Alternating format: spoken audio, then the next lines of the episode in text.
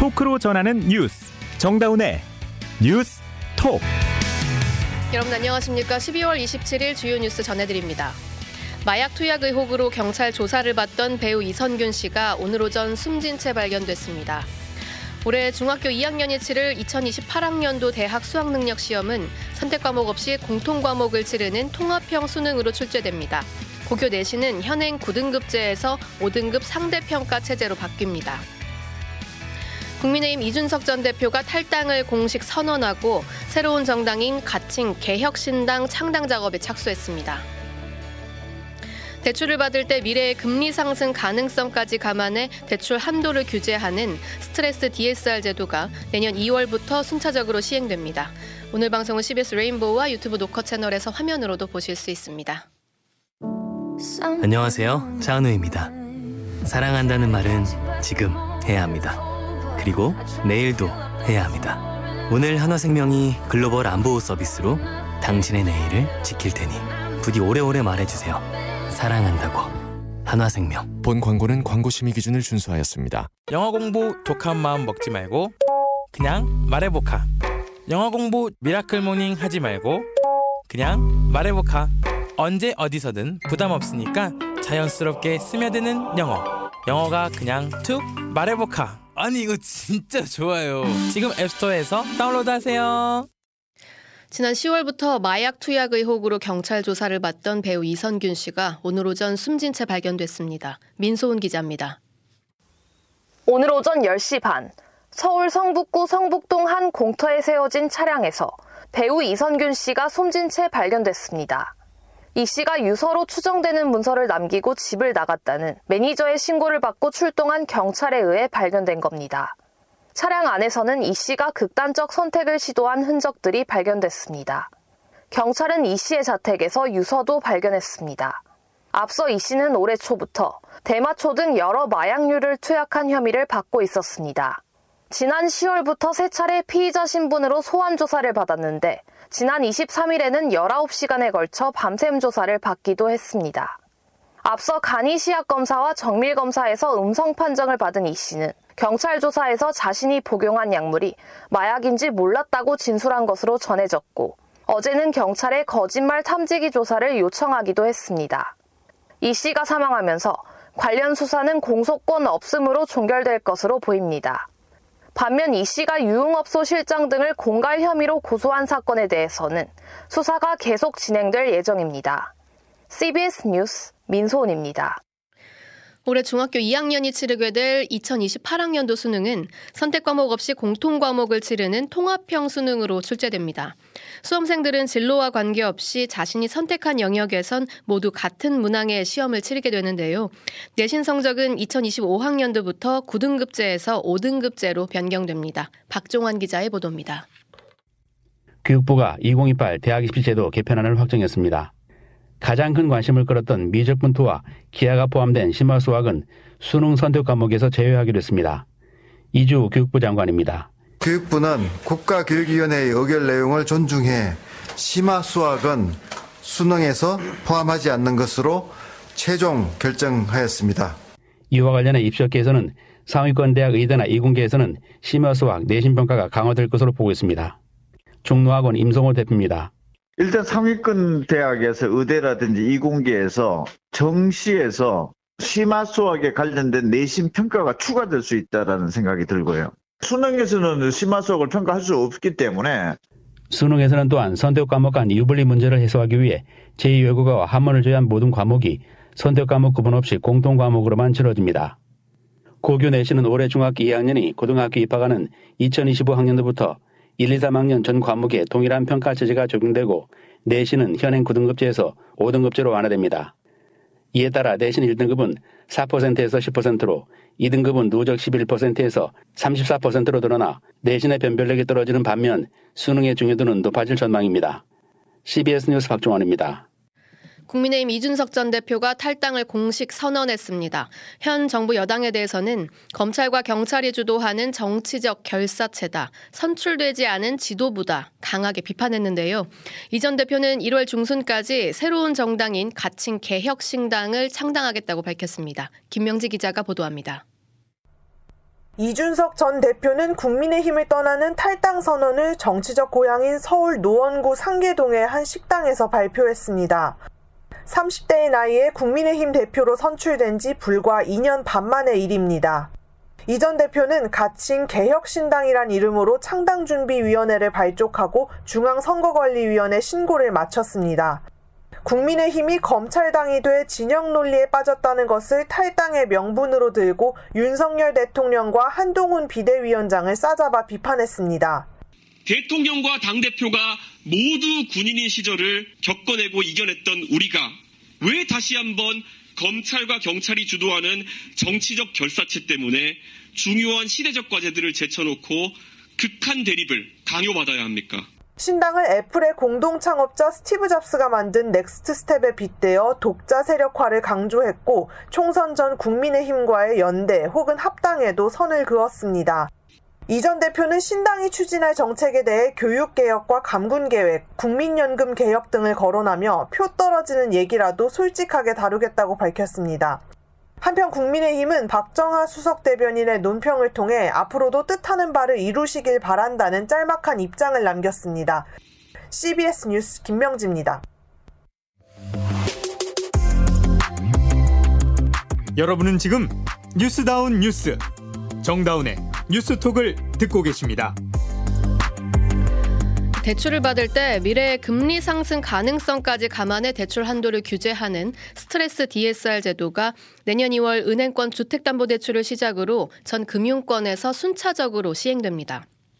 차주별 대출 가능액을 줄여서 가계부채 증가세를 잡아보겠다는 건데요. 구체적으로 어떤 변화가 생기는지 이준규 기자가 전해드립니다.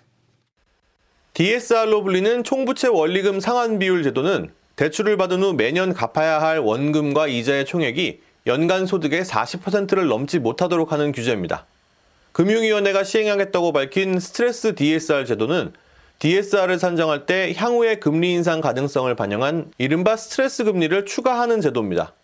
스트레스 금리는 과거 5년 내에 가장 높았던 가계대출 금리에서 현재 시점의 시중금리를 뺀 수준으로 정해지는데 대출 유형에 따라 최저 1.5%에서 최고 3%까지 차등 적용됩니다. 현재 금리 수준일 때보다 원리금을 더 많이 내야 할 경우를 가정하기 때문에 대출 한도가 기존 DSR에 따른 연소득의 40%보다 더 낮아지게 됩니다. 이처럼 강화된 DSR 제도는 대출 기간 중 금리가 바뀌는 변동금리형, 혼합형, 주기형 대출에 적용됩니다. 금융당국은 내년 2월 은행권 주택담보대출에 우선 적용하고 이후에 확대 시행하겠다는 계획인데 시장 충격을 최소화하기 위해 내년에 한해 스트레스 금리를 산정치의 최대 50%까지만 반영하기로 했습니다. 금융위원회는 제도가 완전히 도입되는 2025년에는 대출 한도가 기존보다 최대 16%까지 줄어들 것으로 전망했습니다. CBS 뉴스 이준규입니다. 정부 여당이 50인 미만 소규모 사업장에 대한 중대재해 처벌법의 유예를 추진하는 가운데 안전진단 등에 1조 2천억 원의 재정을 투입하는 보완책을 내놨습니다. 노동계는 법 적용을 유예하기 위한 재탕 대책이라며 강하게 반발하고 있습니다. 조은정 기자가 보도합니다. 내년 1월 27일부터 적용될 예정이었던 50인 미만 사업장의 중대재해 처벌법에 대해 경영기는 준비 미흡을 이유로 유예를 요구하고 있습니다. 정부 여당도 요구를 받아들여 2년 유예를 추진하고 있는데 이를 보완하기 위한 당정의 대책이 발표됐습니다. 정부는 우선 50인 미만 사업장 83만 7천 곳에 자체 안전진단을 하는 산업안전 대진단을 실시하고 중점관리 사업장 8만여 곳을 선정해 인력과 장비 등을 패키지로 지원하기로 했습니다. 교육, 인건비 지원 확대를 통해 안전보건 전문 인력을 2026년까지 2만 명 양성하고 소규모 사업장이 함께 활용할 수 있게 600명의 공동 안전관리 전문가를 구축한다는 계획입니다. 스마트 안전장비 도입 비용 지원, 소규모 제조업의 노후 공정 개선 지원 등도 확대합니다. 정부는 이번 대책을 위해 내년도에 1조 2천억 원의 재정을 투입하며 간접 투입 효과까지 합치면 1조 5천억 원이 들어갈 것이라고 밝혔습니다. 중대재해 발생 시 사업주와 경영 책임자의 처벌을 강화하는 중대재해 처벌법에 대해 당정은 준비 미흡과 일자리 축소 등을 우려해 2년 유예를 추진하고 이렇게 보완책까지 내놨지만 노동계는 강하게 반발하고 있습니다. 한국노총과 민주노총은 각각 성명을 내고 정부의 이번 대책이 맹탕 재탕 수준이라고 혹평하며 법 유예 논의를 당장 중단하라고 촉구했습니다. CBS 뉴스 조은정입니다. 최근 대법원이 연장근로시간 계산법에 대해 기존 해석과 동떨어진 판결을 내리면서 이 연장근로를 도대체 어떻게 계산할 것인지 논의가 뜨겁게 달아올랐죠. 대법원이 근로기준법의 입법 취지를 무시하고 장시간 노동을 부추기는 판결을 했다는 비판도 거센데요. 이 지금 법 테두리 안에서 노동자들의 과로를 방지하기 위한 방법이 있는 건지 이 사안 취재한 양영욱 기자 나와 있습니다. 어서 오세요. 안녕하세요. 네, 대법원이 해석한 연장근로 시간의 계산법을 다시 한번 짚어볼까요? 네, 노동 시간을 규정하고 있는 근로기준법을 살펴보면 노동자는 한 주 5일 동안 40시간 넘게 일할 수 없고 하루 근로 시간은 8시간을 넘길 수 없습니다. 네. 다만 노사합의를 거쳐서 한 주 최대 12시간까지 더 일할 수는 있다. 이렇게 40시간 더하기 12시간으로 흔히 말하는 주 52시간제인 거죠. 예, 예. 그런데 대법원은 노동자가 일주일간 일한 시간을 모두 더한 다음 법정 근로 시간 40시간을 뺀 값으로 연장 근로 시간을 계산하라고 해석했습니다. 네. 예를 들어 제가 일주일 동안 48시간을 일했다면 하루에 얼마나 몰아서 일했든 상관없이 연장 근로 시간은 8시간이니까 법적으로 문제가 없다는 겁니다. 어, 근데 이게 지금 기존 해석과 다르다는 거잖아요. 네. 그러면 기존의 정부에서는 법원이나 정부에서는 연장 근로 계산을 어떻게 해 왔죠? 지금까지 정부는 하루에 8시간을 넘겨서 일하면 연장 근로를 했다고 보고 일주일 동안 추가로 일한 시간들을 더해서 계산했습니다. 네. 제가 월요일에, 월요일에 10시간을 수요일에 10시간을 일했다면 연장 근로 시간은 각각 2시간씩 총 4시간인 겁니다. 음. 그게 그거 아니냐 싶으실 텐데요. 헷갈리실 수 있어요. 네. 네. 하루 단위로 계산하면 예를 들어서요. 단 하루라도 임의로 밤샘 근무를 시킨 경우에 근로기준법을 어겼다고 보고 사업주를 처벌할 수 있, 었습니다 일주일 동안 40시간에선 초과 근무를 하지 않았더라도. 네, 맞습니다. 네. 하지만 주 단위로 연장 근로 시간을 계산하면 하루에 얼마나 일하든 일주일의 총량만 맞추면 되니까 음. 주 52시간째 안에서 이틀 연속으로 밤샘 근무까지 허용됩니다. 그렇군요. 그러니까 주 52시간제가 처음 도입됐을 때도 논란이 참 많았던 게 그러니까 온갖 막 복잡한 유연 근무제를 어떻게 도입해서 이걸 맞출 것이냐 이랬는데 근데 지금 대법원의 판결대로라면 당장 사업주가 그런 복잡한 유연 근무제 하루에 8시간 초과하냐 마냐를 뭐 고민할 필요 없이 그냥 바로 밤샘 근무를 시킬 수 있다는 거잖아요. 네, 이론상 가능합니다. 대법원 계산법대로면 노동자는 하루 최대 어, 21시간 30분까지 일할 수 있습니다. 21시간 30분이요? 네. 현행법상 이제 24시간 일을 할 때 휴게 시간을 2시간 30분씩 부여하게 했거든요. 네네. 이렇게 월요일과 화요일, 화요일 이틀 연속으로 날밤을 세워서 일하면 총 근로 시간은 43시간이니까 남은 요일 동안 이제 9시간 이내로만 일하면 된다는 겁니다. 근데 원래 52시간을 도입했던 취지가 노동자들의 건강권 때문이었잖아요. 이런 네. 과로 과로 모드. 근데 법원이 오히려 이렇게 좀 유연하게 해석하는 판결을 하면서 이 노동자들의 건강권이 큰 걱정인데 그러면 현행법에서는 어 지금 이른바 그런 크런치 모드라고 하죠. 밤샘 근무를 하는 이거 마감 앞두고 장시간 노동하는 이런 관행을 막을 방법이 현행법에서는 없나요? 네, 결론부터 말씀드리자면 현행법에는 안전장치가 없습니다. 어, 네. 그동안 정말 긴급히 장기간 노동이 불가피한 경우에 대비해 탄력적 근로시간 제도나 어, 선택적 근로시간제와 같은 제도적 장치를 뒀는데요. 이 제도를 사용한다는 것 자체가 예외적인 상황이고 그만큼 노동자 과로 문제가 우려되니까 11시간 이상 휴식 시간을 보장하는 등 안전장치도 제도 안에 따로 뒀습니다. 그런데 정작 유연 근무제가 아닌 일반적인 주 40시간 기본 근무 형태에서 아무런 안전장치 없이 밤샘 근무가 허용되는 모순이 발생한 겁니다. 이 때문에 노동계는 어, 하루 근로시간 상한선을 두고 11시간 연속 휴식제를 도입하는 등 입법 보완이 시급하다고 강조합니다. 민주노총 법률원 권두섭 변호사입니다.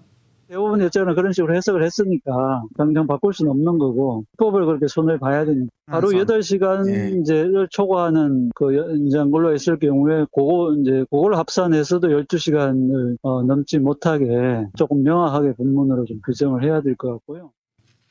네. 또 주무부처인 고용노동부도 기존 행정 해석에 따라 어, 사업장들을 단속해 왔는데 대법원 판결로 정부가 단속할 법적 근거를 잃게 되면서 노동자 건강권을 지킬 방법 조차 사라진 꼴입니다. 그러니까 어쨌든 판결이 이렇게 나왔다 보니까 고용노동부도 지금 이 판결에 따라서 앞으로 행정 해석을 좀 변경을 해야겠다 이렇게 발표한 상황이잖아요. 그러니까 정부 여당에서 좀 이 판결 이후에 부작용이 없도록 세심하게 신경을 써야 될 것 같습니다. 네, 국회가 관련 입법 보완에 나서고 정부도 노동자 건강권을 지킬 안전장치를 마련하는 건 기본일 겁니다. 더 나아가 대법원에서 이러한 판결이 나오게 된 배경, 즉 우리의 노동 시간에 대한 사회 논의가 문제가 없었는지 살펴볼 때란 지적도 나옵니다. 현행 법정 근로 40시간 더하기 연장 근로를 포함한 일명 주 52시간제에 아까 말씀드린 대로 안전장치, 어, 안전장치가 없다는 것 자체가 네. 애초에 이런 노동 형태에서는 노동자의 건강을 심각하게 위협할 장시간 노동을 허용하지 않겠다는 그래서 안정장치를 따로 들 필요까지 없다는 입법 취지가 반영된 결과라고도 볼 수 있을 겁니다. 그런데도 이런 장시간 노동을 허용한 판결이 내려진 건 애초 오늘날 우리 사회가 연장 근로라는 초과 노동을 너무 당연하게 받아들였기 때문은 아닌가라는 지적입니다. 샛별 노무사 사무소 하은성 노무사 얘기 들어보시겠습니다. 그러니까 그래서 저는 52시간이라는 표현 자체가 잘못됐다고 봐요, 일단 기본적으로. 그러니까 우리 주 52시간, 52시간 이렇게 얘기하지만 한 번도 우리는 주 52시간제를 한 적이 없고요. 네네. 주 40시간제 인 거예요. 예, 예. 이런 노동부의 주장들을 대법원 판결이 인용해 준 꼴이 되는 거예요. 지금까지 이런 해석이 없었거든요. 그러니까 사실은 오히려 정치적 판결이지 않나. 지금과 같은 저출산 시대에 개인과 가정의 행복을 희생하고 업무 효율도 떨어지는 장시간 노동을 부추기는 우리 사회 분위기를 이제는 정말 바꿔야 하지 않나 싶습니다. 음, 네, 여기까지 양영욱 기자 잘 들었습니다. 다음 소식입니다. 부동산 PF 프로젝트 파이낸싱으로 유동성 문제를 겪는 태영건설이 조만간 워크아웃을 신청할 것이란 전망이 나옵니다. 자세한 소식 장성주 기자가 전해드립니다. 시공 능력 16위에 중견건설사인 태영건설의 워크아웃 가능성이 나온 건 2주 전입니다. 당시 전혀 사실이 아니다라는 입장이었지만 오늘 분위기가 바뀌었습니다. 태영건설 모기업인 TY홀딩스는 해볼 수 있는 옵션을 다 검토하고 있다고 밝혔습니다.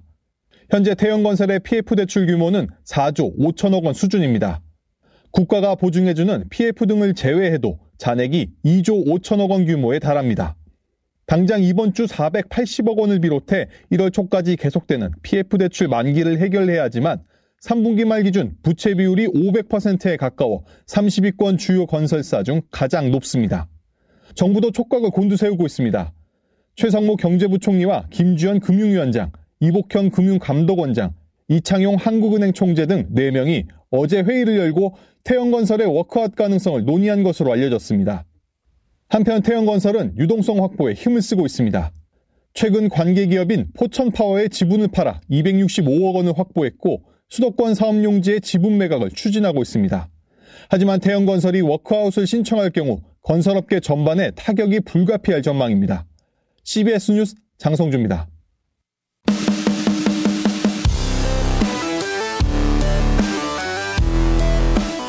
온라인 핫 이슈를 짚어봅니다. Attention 뉴스. Attention 뉴스 김동빈 기자 어서 오세요. 네 안녕하세요. 네첫 번째 소식은요. 예, 첫 번째 소식은 월드스타 이성균의 비극입니다. 아, 네 앞서 좀 전해드리기도 했는데요. 예, 네. 그렇습니다. 지난 10월부터 마약 투약 혐의를 받. 그 혐의를 경, 혐의로 경찰 수사를 받아오다가 오늘 결국 숨진 채 발견된 이성균 씨 소식 앞서서 전해드렸는데요. 이 씨 그 배우로서 커리어의 정점 에서 네, 갑작스러운 죽음을 맞게 됐습니다. 이 씨는 올해 주연 영화 두 편이 칸 국제 영화제에 동시 초청을 음. 받은 상황이었다고 해요. 그 이전에는 잘 아시다시피 2019년 봉준호 감독의 영화 기생충에서 박 사장 역을 맡아 제 2의 전성기를 맞았다 해도 과언이 아니었습니다. 네. 기생충은 그의 칸 영화 칸 국제 영화제에서 최고상인 황금 종려상과 미국 아카데미 시상식 작품상을 받았고 이성균 씨 또한 월드스타가 됐습니다. 그렇 기에 이 마약 혐의에도 불구하고 약간 현재 안타까움을 더하고 있는 게 아닌가 이런 생각이 듭니다. 네, 그 실제로 좀 월드스타 반열에 올랐다 보니까 외신에서도 굉장히 비중 있게 예, 보도하고 있죠. 굉장히 톱 뉴스로 보도를 하면서 관심을 갖고 있는데요. 미국 CNN 같은 경우는 아카데미상을 수상한 영화 기생충의 한국 배우 이선균이 48세로 사망했다 이렇게 전했습니다. 그러면서 하얀 거탑, 파스타, 국제 에미상 후보에 오른 Dr. Brain 등으로 찬사를 받았다면서 배우 이선균의 어떤 커리어를 조명하기도 했고요. 외신들은 이 씨의 이 작품 활동을 비롯해서 그가 최근 마약 투약 혐의로 인해 경찰 조사를 받고 있었다고 보도하면서 한국에서 마약 범죄에 대한 처벌이 엄격히 이루어진다는 점, 이 점도 강조하고 있습니다. BBC 같은 경우는 한국에서 마약 범죄는 심각한 범죄로 간주된다. 음. 최근 정부가 마약 범죄 근절을 위해 총력전을 다짐했다라면서 최근 최근 한국 연예계에서 발생한 이 마약 스캔들 요걸 또 집중 조명하기도 했습니다. 네. 그 한편 이제 동료 배우를 떠나 보냈지 않습니까? 영화계 예. 같은 경우는 그래서 안타까운 마음에 각종 이제 행사들도 줄줄이 취소되고 있는데요. 가장 먼저 오늘 예정이었던 노량 죽음의 바다 그 배우 김성규의 인터뷰가 취소됐고 오늘 저녁 6시 35분에 예정됐던 그 서울의 봄 감독 김한민 네. 감독의 그 생방송 출연도 취소됐다고 해요. 그리고 내일 천만 관객 감사 의미로 예정됐었던 서울의 봄 무대 인사도 취소가 됐다고 합니다. 네. 다음 소식 볼까요? 예, 다음 소식은 충주시 홍보맨 고속 승진의 뒷말입니다. 음. 충주시 홍보맨 그 김선태 주무관 유튜브에서는 굉장히 유명 인사죠. 예, 저희도 몇 번 다뤄가지고 예. 굉장히 센스 있는 음. 홍보로 주목을 받았는데 최근 행정 6급으로 초고속 승진을 했다고 합니다. 어. 9급 공무원으로 입문한 지 7년 만인데 예. 이게 보통 15년 정도 걸린대요. 아. 그런데 이게 7년 만에 했으니까 초고속 승진이다 이런 말이 나오는데 이게 좀 이래서 그런지 일각에서는 이해할 수 없다 이런 불만도 나오는 것 같아요. 한 예로 온라인에는 이런 글도 올랐다고 합니다. 충주시 홍보맨 9급에서 6급 특별 승진 이런 글의 제목을 제목이 올라왔 제목의 글이 올라왔는데 이 글을 쓴 A 씨 남초 감성 유목을 잘 쓴다고 승진, 승진시키는 건 좀 아니지 않느냐 이런 어. 주장을 했습니다. 그러니까 해당 홍보맨이 뭐 개, 분야 해당 분야 개척자도 아니고 일의 경중과 난이도 효과마저도 비교 불가라고 생각하는데 이게 남성인 것 남성이라서 그런지 뜬금 승진해서 반응 좋은 것을 보니까 어처구니 없다 이런 불만을 나타냈습니다. 예. 김주무관 그 공식 유, 충, 공, 그 충주시의 공식 유튜브 채널 충주시를 운영하는 홍보 담당관인데요. 이게 구독자가 52만여 명이라고 해요. 어. 서울시보다 많다고 합니다. 아 그래요? 네, 그래서 이런 승진을 네. 이런 공로를 인정받아서 승진한 것으로 보이는데 제가 그래서 네티즌들 반응을 좀 살펴봤 어요. 네. 좀 긍정적인 반응도 눈에 띄더라고요. 네. 충주시를 한번 가보고 싶은 곳으로 만들었는데 선거가 충분하다 음. 이런 의견도 있고요. 5급 1급으로 진급시켜줘도 시원찮다. 개인적으로 9급 공무원 월급으로 활동하기는 아까운 인재인 듯 승진 축하합니다. 이런 아. 댓글도 달린 걸 보니까 좀 뭐 비판적으로만 볼 수는 음. 없는 것 같아요. 서울시보다 유튜브 구독자 수를 넘어섰다는 것도 새로운 그러니까요, 소식이네요. 예. 마지막 소식 볼까요? 예, 마지막 소식은 뭐 매년 나오는 거지만 월급 15년 모아야 서울에서 내 집 마련입니다. 네. 그 지난해 기준으로 서울에서 약 15년 동안 월급을 꼬박 모아야 집을 살 수 있는 것으로 나타났습니다. 네, 국토교통부 주거 실태 조사 결과까지 전해드렸습니다. 김동빈 기자였습니다. 이어서 환경부 재난 소식 전해드립니다. 오늘 밤 9시까지 서울, 인천, 경기 지역에서 미세먼지 비상 저감 조치가 시행됩니다. 가능한 외출을 줄이고 외출할 때는 KF94 마스크 착용하시고요. 귀가 후에는 손발을 깨끗이 씻는 등 건강관리에 유의하시기 바랍니다. 실내외 공기 오염도를 고려해서 적절한 환기를 실시하고 공기청정기 등 필터는 주기적으로 점검하고 배출가스 5등급 차량의 운행을 제한하여 주시기 바랍니다. 이어서 날씨 전해드립니다. 김수진 기상 리포터. 네, 갈수록 미세먼지가 계속 쌓이면서 당분간 공기질이 좋지 않겠습니다. 특히 현재 인천 일부 권역에 초미세먼지 주의보가 내려진 가운데 앞서 말씀해 주셨지만 서울을 비롯한 수도권으로는 내일 고농도 미세먼지 비상 저감 조치가 발령됐습니다. 오늘은 주로 이렇게 중서부 지역을 중심으로 공기질이 좋지 않겠고 내일과 모레는 전국 대부분 지역의 미세먼지 농도가 종일 나쁨 수준을 나타내는 가운데 특히 수도권과 세종, 충남권의 경우는 내일 오전에 일시적으로 매우 나쁨 단계까지 치솟는 곳도 있어서 호흡기 관리 꾸준히 잘 해주셔야겠습니다. 그 밖에는 내일 전국이 대체로 맑겠습니다만 충청, 호남, 제주도는 내내 구름 많겠고요. 내일 아침에도 내륙을 중심으로 안개가 끼는 곳 있겠습니다. 내일 아침 기온 서울, 청주, 대구 영하 1도, 원주 영하 2도, 광주 영상 1도로 오늘과 비슷하거나 좀 더 높겠고 한낮 기온도 서울, 춘천 6도, 대전 8도, 광주, 대구 10도로 오늘과 비슷해서 여전히 평년 기온을 2도에서 5도가량 더 웃돌겠습니다.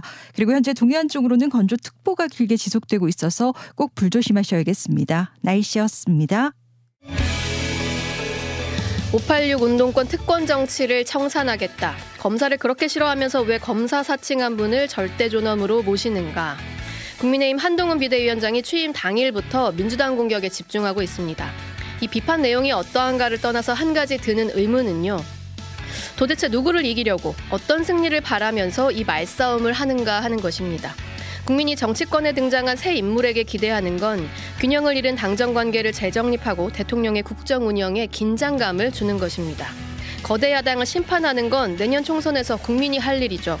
진짜 전쟁은 피하고 골목에서 말싸움만 하는 리더도 그 심판에서 자유롭지 않을 겁니다.